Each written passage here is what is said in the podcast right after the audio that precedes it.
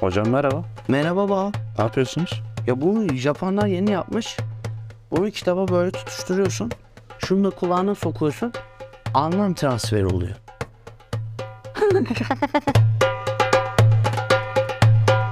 Kayıt. Hocam merhaba. Merhaba baba. Bugün neyi hicivliyoruz? Bugün anlam kavramını biliyoruz. Nedir hocam bu anlam? Anlam nedir? İnsanın eşya ile kurmuş olduğu ilişkide ortaya çıkan ontolojik temel veriye biz ne diyoruz? Anlam diyoruz. Peki hocam eşyanın özünde bir anlam var mıdır? Eşyanın özünde bir anlam var mıdır ona biz mi yüklüyoruz değil mi? Eşyanın özünde bir anlam olduğu söylenir. Özellikle tasavvuf buna çok dikkat eder. Yani şöyle düşün ağacın özünde ya da kütüğün özünde de bir anlam vardır diye söylenir. Hı hı. Hatta Yunus Emre biliyorsun meşhur hikayesinde ağaçları köyden dergaha getirirken ne yapmaz? Yere atmaz. Ne derler? Çünkü ağacın da ya da kütüğün de kesilmiş de olsa bir canı vardır. Temelde eşyaya biz anlam yüklüyoruz. Peki hocam eşyaların bilinci olduğunu iddia ediyorsunuz değil mi? Yani Ben iddia etmiyorum. Tasavvuf iddia ediyor. peki bilim bunu destekliyor mu? Bilim de bunu destekliyor diyebiliriz. Mesela suyla ilgili Japonya'da yapılmış bir araştırma var biliyorsun. Moleküler fotoğrafları çekilmiş. Suyun yanında güzel konuşulduğunda çok estetik görüntüleri elde etmişler. Kötü konuşulduğunda ise çok kötü görüntüler, estetik dışı görüntüler elde etmişler. Dolayısıyla eşyanın özünde de bir anlamının, bir özünün, bir canının olduğunu ne yapabiliriz? Söyleyebiliriz. Bir insan neden bir elmaya anlam yüklerken başka biri bir armuta anlam yüklemeyi tercih ediyor? Yani neden birisi için elma daha değerliyken, daha Evet. anlamlıyken başka biri için armut daha anlamlı bir hale geliyor değil mi? Evet. İşte burada da anlamın göreceliliğiyle ilgili bir şey söylememiz lazım. Yani anlam zamana ve mekana nedir? Bağlıdır. Yani senin yetiştiğin kültürde, senin yetiştiğin sosyolojik veri tabanında eğer elma çok anlamlı bir şekilde sana öğretilirse sen ne yaparsın? Elmaya çok büyük bir anlam yüklersin. Armuta o kadar fazla anlam yüklemez. Dolayısıyla ne söyleyebiliriz? Aslında anlamın insanın yaşadığı ortamla ilişkili olduğunu ne yapabiliriz? Söyleyebiliriz. Hocam merhaba. Merhaba baba. Ne yapıyorsunuz? Ya bu kitaptan abone hortumluyoruz. Nasıl? Böyle çekiyoruz. Sayın hocam, anlam sosyolojiktir diyebilir miyiz? Kesinlikle diyebiliriz. Anlam sosyolojiktir. Yani içinde yaşadığınız toplumda elma çok anlamlı ise, çok değerli ise tırnak içerisinde siz armuta daha fazla anlam ne yapamazsınız? Yükleyemezsiniz. Dolayısıyla hani coğrafya kaderdir, coğrafya kederdir diye bir deyiş var ya. Dolayısıyla eşyanın ne kadar anlam taşıyacağı ya da taşıması gerektiği de nedir? Toplumdan topluma çok büyük bir değişiklik gösterebilir. Peki psikolojiktir diyebilir miyiz? Kesinlikle aynı zamanda anlamın psikolojik olduğunu söyleyebiliriz. Mesela nasıl söyleyebiliriz? Meşhur modern psikolojinin kabulü biliyorsun nedir? 0-6 yaş arasında alınan done ya da data eşya ile ilgili senin daha sonraki hayatında neyin sevip neyin sevmeyeceğini bile ne yapar? Belirler. Mesela patlıcan yemeğini hiç sevmeyen birine regresyon yapmışlar ve sonuçta şunu bulmuşlar. Bu patlıcan yemeğini sevmeyen kişi aslında çocukluğunda anne ve babasının kavgası esnasında patlıcan yemeği yiyorlarmış. Dolayısıyla o çocuk büyüdüğünde, bu kişi büyüdüğünde patlıcan yemeğini her gördüğünde zihninde mutsuzlukla bu patlıcan yemeğini eşleştiren bir durum söz konusu oluyor. Yani patlıcan yemeğini her gördüğünde anne ve babasının kavgasını hatırlıyor. Dolayısıyla patlıcana yüklediği anlam nedir? Psikolojiktir. Dolayısıyla buradaki patlıcanı X yerine koyarsak biz patlıcan olmaz da bisiklete binmek olur. Bisiklete binmek olmaz da kitap olur. Mesela Aldous Huxley'in Cesur Yeni Dünya isimli romanında çocuklar yönetici olacaklarsa onlara hipnopedik eğitim verilir. Yani kitap güzeldir, okumak güzeldir, kitap güzeldir, okumak güzeldir gibi bir ses kaydı sürekli olarak ne yapılır? Dinletilir. Çocuklar işçi olacaklarsa kitap kötüdür, kitap kötüdür, okumak kötüdür gibi bir hipnopedik eğitim verilir. Hatta bu arttırılır. Ne yapılır? Çocuklar kitaba yaklaşırken elleri yakılır ki kitap gördüğünde ne yapmasınlar? Hoşlanmasınlar ya da kitaba iyi bir anlam yüklemesinler diye. Dolayısıyla anlam aynı zamanda hem sosyolojiktir hem de psikolojiktir. Peki aşk ile anlam arasında bir ilişki var mı? Evet senin jenerasyonun için bu çok önemli bir Evet. soru ve yanıtı da çok daha önemli hale geliyor dolayısıyla. Evet aşk ile anlam arasında bir ilişki vardır. Çünkü sen karşı cinse bir kadına hayatında sürekli zihninde fotoğrafını yaptığın bir kadının fotoğrafını üst üste getirmeye çalışıyorsun. Aşık olduğun zaman, aşık olmaya çalıştığın zaman ya da gayri ihtiyari ne diyelim buna? Ondan hoşlandığın zaman. Yani X kişisi Y kişisinden hoşlandığında ya da ona aşık olduğunda ne yapıyor? Ona çocukluğundan beri getirmiş olduğu bir anlam fotoğrafını ya da datasını karşıdakinin üstüne boca etmeye çalışıyor. Dolayısıyla anlam aynı zamanda aşkla çok yakından ilişkilidir. Bunu lütfen şöyle algılama. Sadece karşı cinsle alakalı bir şey değil benim söylemek istediğim. Mesela kimisi vardır enstrümanına aşıktır. Kimisi vardır örnek veriyorum bir bilgisayar oyununa aşık. Sen buna çok yakın bir örneksin. Kimisi vardır örnek veriyorum bir işe aşıktır. Yani terziliğe aşıktır. Dolayısıyla buradaki aşk ilişkisini illa karşı cins olarak ne yapmamak lazım? Anlamamak lazım. İnsanın eşyaya yüklemiş olduğu anlam evet bir aşk ilişkisidir. Bu karşı cinste olabilir tabii ki. Peki hocam benim anladığım şu. Ben birinci sınıftayken, ilkokul birdeyken mesela takdire şayan bir şey yaptım ya da güzel bir şey yaptım ve hocam beni takdir etti. Evet. Ben sıramı oturduğum zaman önümde kıvırcık saçlı bir kız oturuyor Evet. diyelim. Ben artık bu sayede kıvırcık saçlı kadınlardan mı hoşlanmaya başlıyorum? Benim benim için anlam bu mu oluyor? Kesinlikle senin için güzellik ve kıvırcık saç zihninde eşitleniyor. Ya da şöyle düşün, sen kıvırcık saçlı birini her gördüğünde farkında olmadan çocukluğundaki o anıyla özdeşlik kuruyorsun. Dolayısıyla işte mutluluk hormonu dediğin şey, huzur hormonu dediğin şey ya da güven hormonu dediğin şey salgılanmış oluyor. Anlatabildim mi? Sayın hocam, anlam ve zaman arasında nasıl bir ilişki vardır? Anlam geçmişte midir, şimdide midir yoksa gelecekte midir? Bazı insanlar için anlam geçmiştedir. Bazıları için şimdidedir. Bazıları için gelecektedir. Toplumlar için de böyle. Bazı toplumlar için anlam geçmiştedir. Bazı toplumlar için şimdidedir. Bazıları için ise gelecektedir.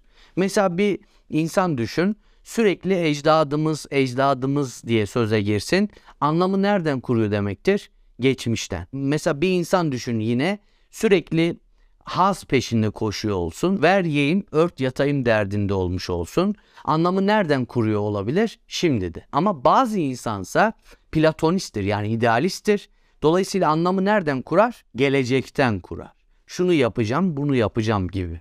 Mesela bunu kültür için düşünürsek eğer bazı kültürlerde ya da alt kültürlerde geçmiş çok önemlidir ki bu içinde yaşadığımız toplum için de geçerlidir. Sürekli bir geçmişe atıf. Dinlerde de böyledir. Hikayeyi geçmişle meşrulaştırma, belirli bir dönemi altınlaştırma hikayesi. Ama bazı kültürler için gelecek çok önemlidir ki mesela klişedir ama Amerika'da hükümet yoktur, devlet vardır ifadesi. Neden? Çünkü 100 yıllık planlarla hayatlarına ne yaparlar? Devam ederler. Tabii şunu da söylemeliyiz. Amerika'nın bir geçmişi yok ki nereyle ilgili bir ecdat analojisi kuracak. Hocam dinlerden bahsettiniz. Peki yeri gelmişken sorayım. Kutsal kitaplar anlamı nasıl işlemektedir? İşte kutsal kitaplar anlamı az önce söylemiş olduğum gibi işler. Tam olarak geçmişte değildir ama eskatoloji denir buna.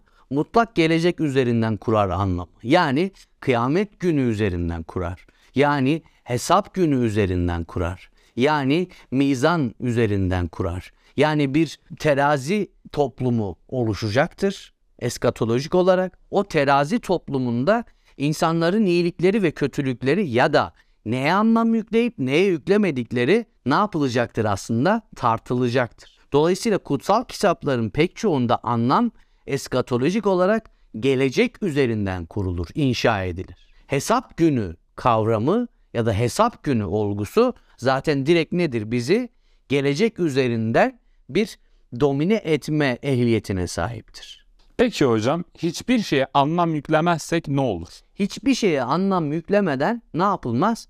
Yaşanmaz. Yaşam dediğimiz şey zaten insanın eşyaya nasıl anlam yüklediği, ne zaman anlam yüklediği, nerede anlam yüklediği ve neden anlam yüklediği ile ilgilidir. Yani düşün bugün Amerika Birleşik Devletleri'nde haza da anlam yükleyen bir grup var. Bilime de anlam yükleyen bir grup var. Dine de anlam yükleyen bir grup var. Dolayısıyla zaten hayat dediğin şey bu anlamlar arasındaki hiyerarşinin çatışması ya da heterarşinin çatışmaması ilişkisi çerçevesinde ne yapılır? Kurulur. Yani anlam ve anlamlar arası ilişki zaten yaşamın bizatihi kendisidir. Şöyle düşün, mesela deliler bir şeye anlam yüklerler mi? Mesela biz çocukken bir mahallede bir deli vardı, biz onu kandırıyorduk. Elindeki büyük kağıt 100 lirayı alıp eline birer 5 tane 10 tane lira verdiğimizde o bunu ne yapabiliyordu? Kabul edebiliyordu. Neden? Çünkü sayı olarak elindeki şeyin daha fazla paranın daha fazla olduğunu düşünüyordu. Neden böyle yapar bir deli? Çünkü hiçbir şey onun için anlamlı değildir. Dolayısıyla anlamsız yaşanır mı? Hiçbir şeye anlam vermeden hayat devam eder mi diye düşünürsek muhtemelendir ki ne yapacaktır? Devam etmeyecek. Hocam şimdi peş peşe iki soru birden soracağım. Anlam kaybı nedir? Anlam kaybı intihara sebep olur mu? Anlam kaybı işte az önceki söylemiş olduğumuz şeydir. Anlam kaybı insanın herhangi bir eşyaya, nesneye, kişiye ya da herhangi bir şeye tırnak içerisinde varoluşa artık anlam yükleyememesidir. Dolayısıyla özellikle mesela doğal afetlerin olduğu dönemlerde insanlar büyük bir anlam kaybı içerisine ne yapabilirler? Girebilirler. 6 Şubat'tan sonra bütün ülkede herhangi bir kişiye gidip sorsaydın yaptığın şey sana anlamlı geliyor mu diye muhtemelendir ki hayır yanıtını alacaktı. Neden? Çünkü yapmış olduğu şey artık eski anlamını ne yapmıyor? İhtiva etmiyor. Psikopatolojik problemli durumlarda da insanlar bu raddeye gelirler. Yani herhangi bir şey onlar için anlamlı bir hale gelemez. Anlam varoluşunu kaybeder. İşte böylesine durumlarda da hem birey için hem de toplum için çok hastalıklı bir durum meydana gelir. Peki bunu nasıl tedavi edebiliriz? Yani insan anlam kaybından nasıl kurtulur? Ya da Türkçesi şu, az önceki sorduğun sorunun ikincisine gelelim. Anlam kaybı ve intihar arasında bir ilişki var mıdır? Evet. Kesinlikle vardır. İnsan ister haza anlam versin, ister kitaba anlam versin, ister sanata anlam versin, ister paraya anlam versin, herhangi bir şeye anlam yüklemek zorundadır. Çünkü insanın varoluş kodunda bu vardır.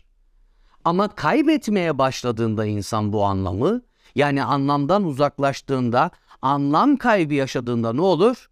Yavaş yavaş intihara doğru yaklaşır. Anlam kaybından nasıl kurtuluruz? Bunun tedavisi nedir hocam? Bunun tedavisi sanattır.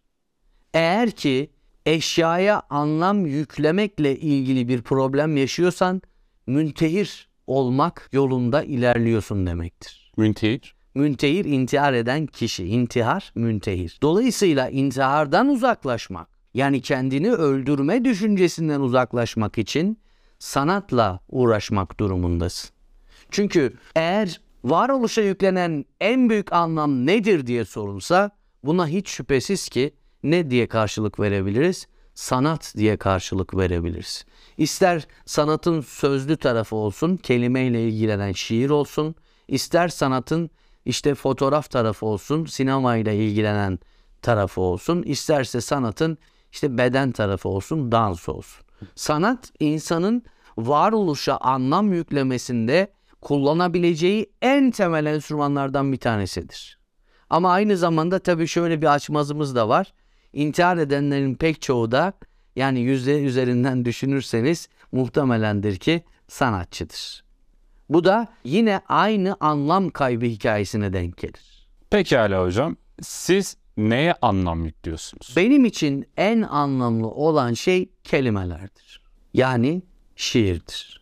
Onun dışında anlam yüklediğim bundan daha büyük bir şey olduğunu düşünmüyorum. Şöyle bitirelim mi? İsmet Özel Şiir Okuma Kılavuzu isimli kitabında diyor ki anlam sadece ve sadece şiirin kanatları altındadır. Ve bir insanın nerede durduğunu, dünyada nerede durduğunu öğrenmek istiyorsanız onun şiir ile arasında kurduğu mesafeye bakın ya da onun şiirle arasındaki mesafeye bakın. Ne diyelim? Şiirle kalın. Eyvallah hocam. Hocam merhaba. Merhaba baba. Ne yapıyorsunuz? Abone olmayanlara bir dileğimiz var. Nedir? Kaynanalarıyla aynı evde yaşasınlar. Amin.